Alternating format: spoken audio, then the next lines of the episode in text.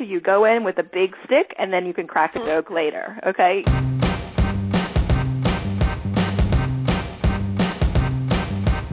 Welcome to Coach Street, the premium podcast that brings you insider coaching conversations from the fast lane. When coaches need to shift gears, they come to the Coach Street podcast. Grab a coffee and buckle your seatbelts as host Andrea Lee from The Wealthy Thought Leader and Robin Logan from Coach Campus learn what drives the world's most successful coaches.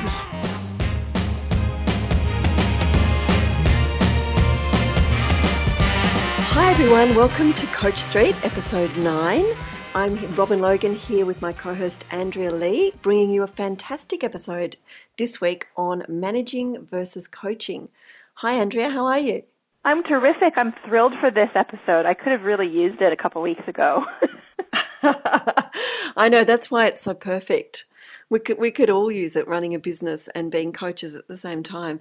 And just listener, just so you know, this is actually why we chose this topic because just before this call, Andrea and I were just having a little debrief on the challenges with um, being a coach and running a business. So I'll just jump in and start with where I see the challenges are, and then we can uh, move into some of the experiences you've had recently. My experience is as a coach, coaching is all about empowering people, um, being positive, having people be self directed in their learning, having people take responsibility for their own outcomes, client focused, etc. So, what I've noticed in my own personal experience in running a business is that my tendency is to manage with that approach.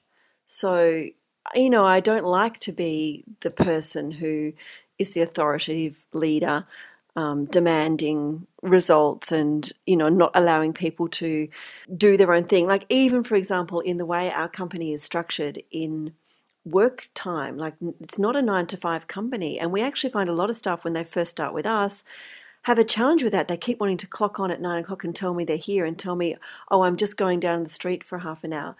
And it takes a while to train people into the idea of, I don't really care if you, well, I do. We all, we have a group chat going all day on Skype. And if you're on green, then you're at work. If you're not on green, you're not at work.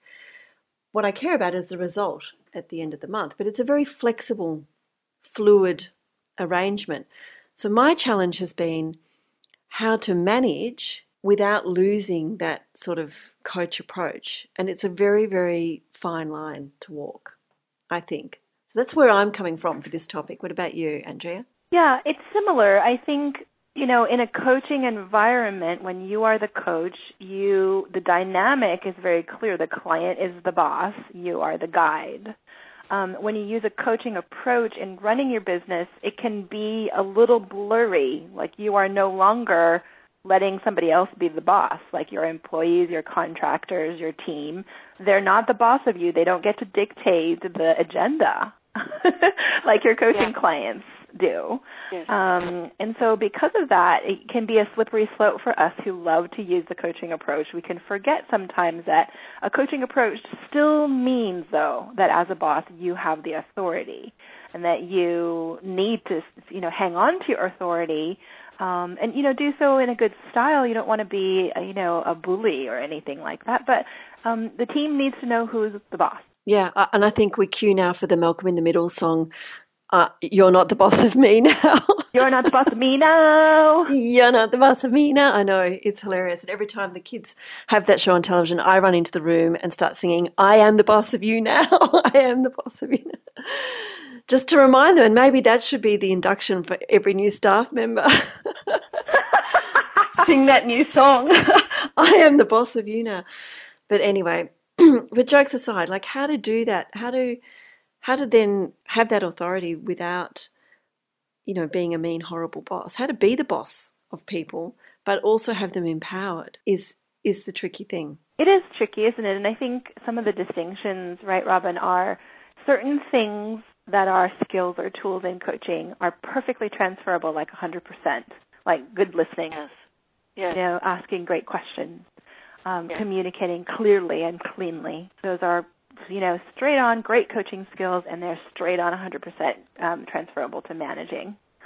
Um, but then there are other skills that are more coach-like, or there are other there are other requirements of the management position that cannot be 100% fulfilled through a coaching approach.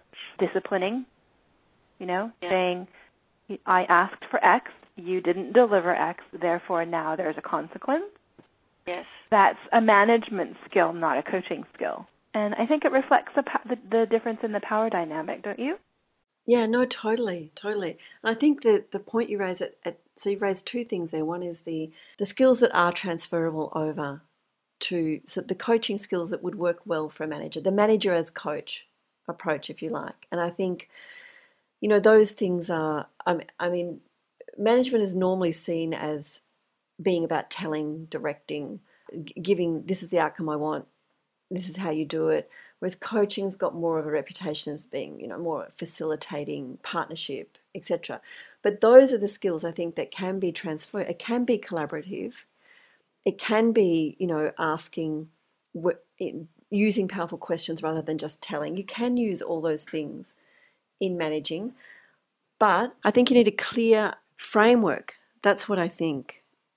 That's what I've discovered anyway. It's the framework, the management framework, which is the things you're talking about, is really accountability setting up some sort of accountability structure for actions and outcomes, which actually I guess that's part of coaching too, isn't it? But um, well, let me give you an example. So here's one way that I do it. So one of my pet hates as well in business, in organizations, is being asked for feedback and then not having that feedback used. So I don't like, I'm really careful not to be collaborative and consultative if I already know what I want. There's no point in asking everyone and doing a big strategic planning session when I actually already know what I want. So that's the first thing. I don't do that. What I tend to do is if I already know what I want, is I put that out there. So I always like to start with putting out some sort of vision, some sort of leadership or direction for the company. And then I ask for consultation and feedback on that on that direction. So then people do get to feel ownership over it, and you know it can change if some great ideas come up. Then we we change it, but it's really clear though that the organisation is run by me, not um, through a sort of um, you know client directed, staff directed approach. So that's the first thing, and then the second thing is to try and break that up and you know you can use all sorts of things words you know strategies goals targets outcomes whatever you want but just to chunk it into really distinct projects with outcomes and then put as much effort as possible into communicating exactly what that end pro- product would look like and being really clear on that making sure the team is really clear on it. The clearer they are the more able you are to then let everybody go and have more of a coach approach with just and then setting the accountability structure for you know reporting or or deadlines or things like that so that's one way i do it Oh, Robin, it's so it's such a gem, and I hope everybody's really soaking it in. I think the um, the thing that I'd love to lift out a bit more is that it is the timing of it. You might think that you know, as a new coach and a new newer entrepreneur, it's like, well, I have my opinion, but I'll let everybody else go first. Mm-hmm. Um, from a management perspective, that's actually really terrible. Um, yes. If you let everybody else go first and then you actually have an agenda and then you just come behind and say, well, that's nice, guys, but this is actually how it's going to go, then all of a sudden you look like the, you know, the dweeb. It's so disempowering, isn't it? I mean, I've had it happen to me. I hate it. Why did you ask my opinion if you already knew? So the timing of it being not not being as consultative, but also stepping out in leadership and putting out the the vision first. I think that's just the key key key word. Yeah, really good stuff. Yeah, and then I think the accountability, and that I must say is something I struggle with because, you know, I, I'm actually I understand when deadlines are not met. Uh, which is sort of a strength and a weakness. I think you don't want to be one of those people that are just absolutely so fixed on a certain deadline and the the outcomes for that deadline that you can't see something that might change in the environment. And in fact, just to segue off, I read a great book on holidays because, you know, I just had the most beautiful holiday in Bali where I did nothing but read and swim. I just like to mention that. But I read this great book, Simplicity, the how things are done at Apple. I've forgotten the exact title. Do you know the one I'm talking about? I think vaguely, but I don't know the title exactly either. Exactly, yeah. Well, I'll just segue off and, and talk to you a bit about this because what was really interesting was that I read the Steve Jobs biography last year when it came out, and I got about halfway through it and I had to put it down because I just couldn't stand to be in that man's headspace for one more minute. He was just horrible. He was just, well, in this book, in this book, he was portrayed. That's the really big fat one, the bio of him. He was portrayed, portrayed as this ogre, you know, tyrant who would just walk into meetings after people had spent months preparing documents and plans and then just go scrap it we're not doing that that's hopeless you know get have people in tears all sorts of things right? And you know portrayed as this sort of like creative genius isn't isn't it fantastic? You know look at the guy he was.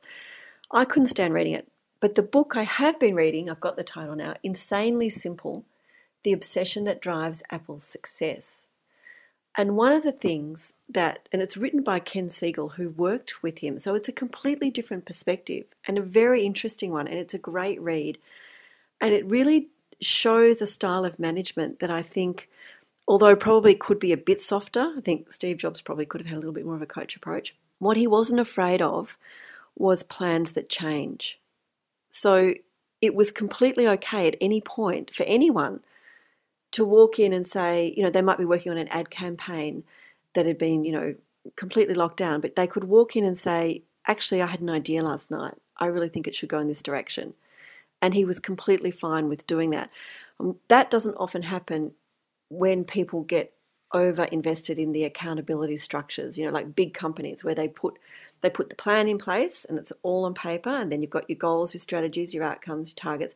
Then it goes to all the stakeholders and everybody agrees with it. Then it comes back and goes up to the next level of management and that gets endorsed. And then that becomes the plan. And then you can't change the plan. So, you know, I try and do that, that walk that line between not being like that and being flexible and being able to change completely about face and completely lose a month's work if if we all think that's a good idea, but at the same time not be doing that all the time. Yeah. So good. That sounds like a fascinating book. Yeah, it's really good. And the simplicity thing, just keeping things simple, it's just I mean, I don't know about you, but I find that such a challenge and I always have to watch about being over complex, letting complexity come in um, you know, there's great stories in there where, you know, a piece of software, the uh, Final Cut Pro, the video editing software, they Apple bought from another company this color grading plug-in to add to the software, which normally filmmakers would pay twenty thousand dollars just for that. And so they went through this whole process of designing two boxes and two brand names, and he just came into the meeting and just went right, no, just get it, put it in that box there. We're just selling it like that, one box. Just give it to them because it's cheaper and easier to just give it to them and just have one product to sell rather than have to do the marketing and advertising and stock keeping of two products. Mhm. I love it. I have another thought about this managing versus coaching.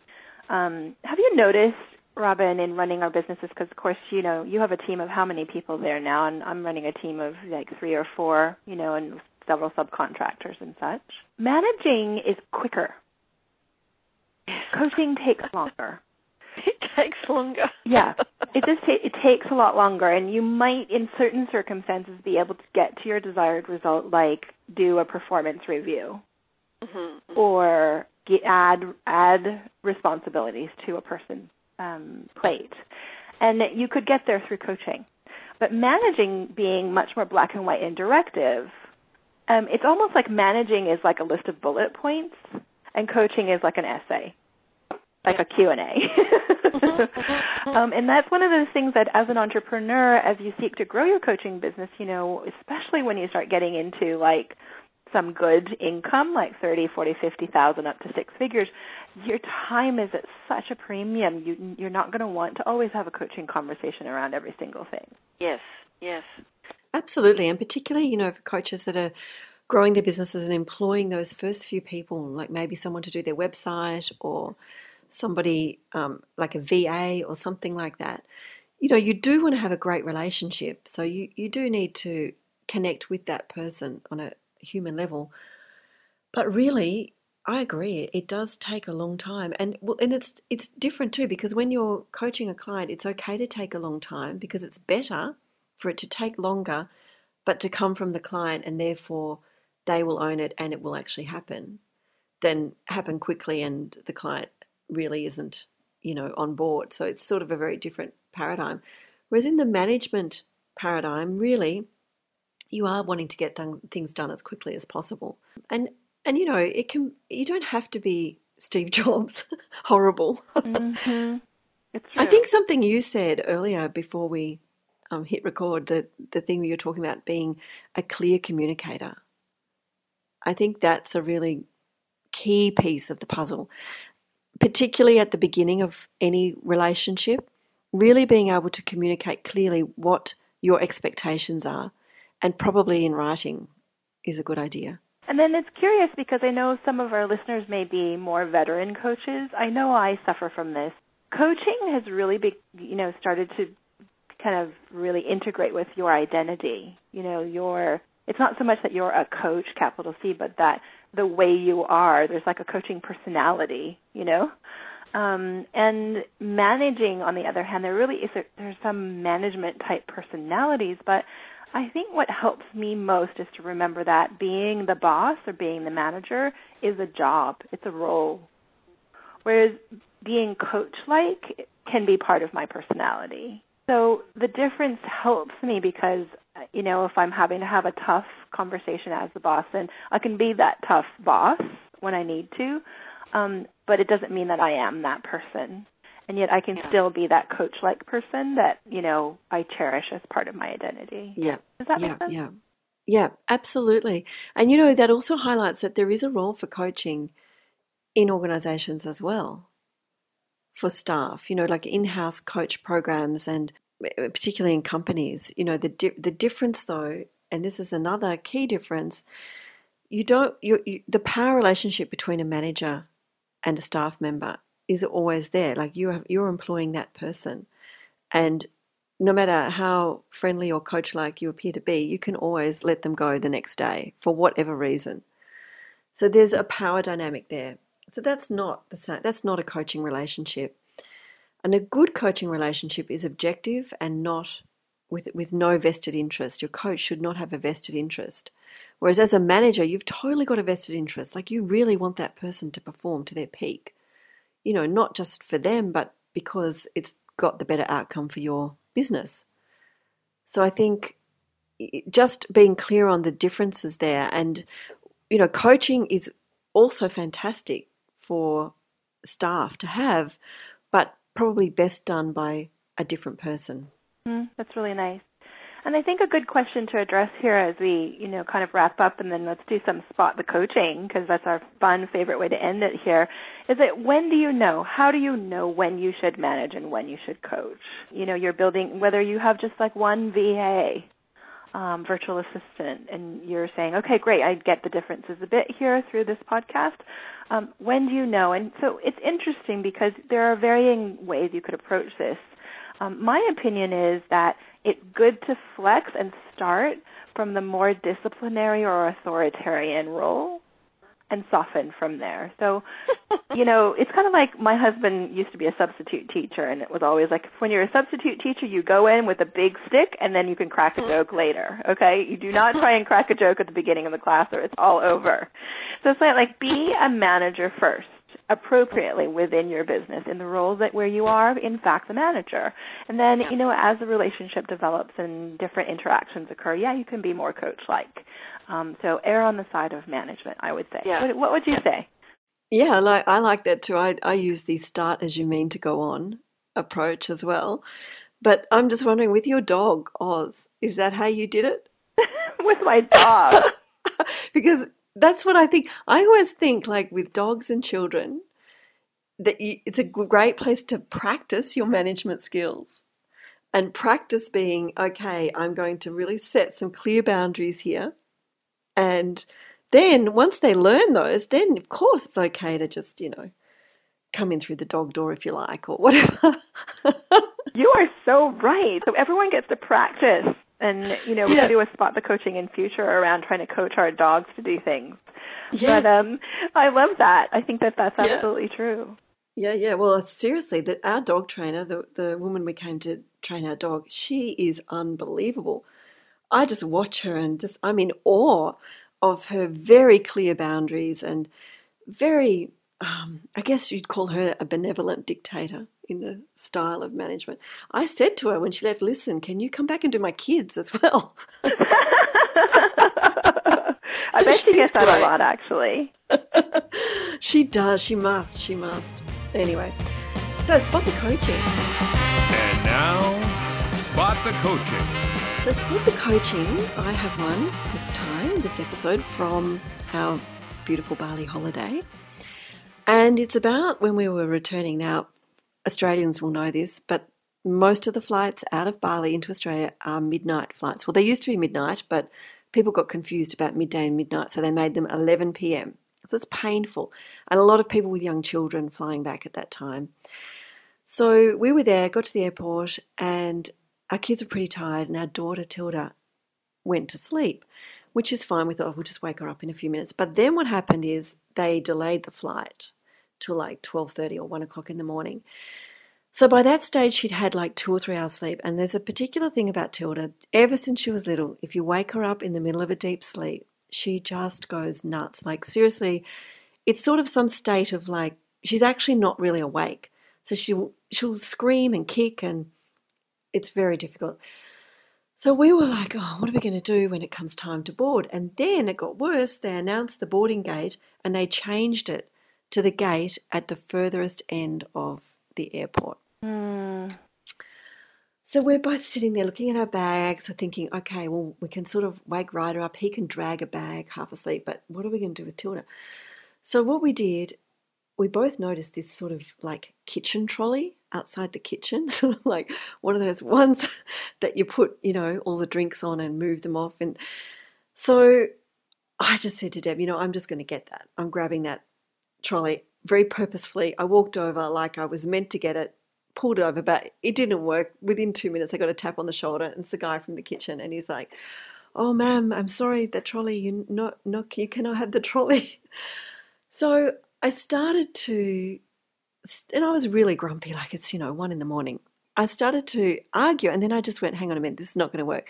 What I need to do here is work out what's really going on for him." And this is the coach, this is where the coaching bit comes in.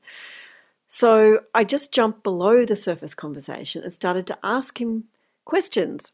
And from that, I worked out that his main concern wasn't about breaking the law and kids not allowed on trolleys and safety or anything. His main concern was that if he didn't get that trolley back to the kitchen, he would get the sack.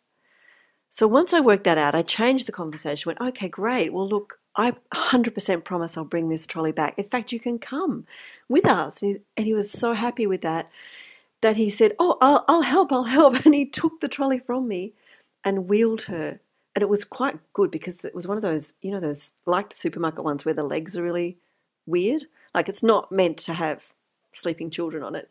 So him doing it was a hundred times better. And he wheeled it the whole way for us. And not only that, when we got there, by that stage, we were such good friends, chatting all the way down the the airport. Um, when we got there, he ran into his friends at Garuda and grabbed a wheelchair for us. We transported her to the wheelchair. Then, of course, when we approached the gate, because she was in a wheelchair, that was a, this was a little bit funny. Actually, they just they they pulled us through to the front of the thing, and I was trying to say to them, "Oh, she can walk." They're like, "Oh, no, no, no, no, no, wheelchair, wheelchair." so we all got to board first, and actually that was a little bit embarrassing because then I was like, oh, "What are we going to do in the morning?" Where she jumps up and, you know, she, all of a sudden she can walk. anyway, we decided just to run with it, and we just in the morning we just went, you know, it's a miracle.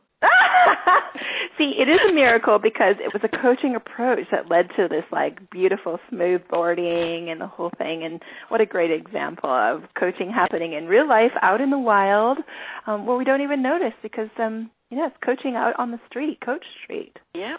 Coach Street, Coach Flight. it was great. Uh, You know what? I'm going to put the picture up in this episode so people can see there's a photo of her on the trolley. That would be really fun. Yeah, that's really, really, funny. fun. So there you go. Well, that's a wrap for another episode, episode nine. We're coming up for episode 10 with another juicy topic. We don't even know what it is yet, do we? Exciting. Yeah, very You exciting. never know what's going to happen on Coach Street. You never know. I love Okay. it. Well, it's been fun. Well- Thanks, Robin. We'll see you next time. Bye. Bye. If you want to become an accredited coach, drop Robin a line at robin at coachcampus.com or visit www.coachcampus.com. If you want to build your own successful coaching business, drop Andrea a line at andrea at wealthythoughtleader.com or visit www.wealthythoughtleader.com. Did you find this podcast helpful? Swing by iTunes to let us know your thoughts.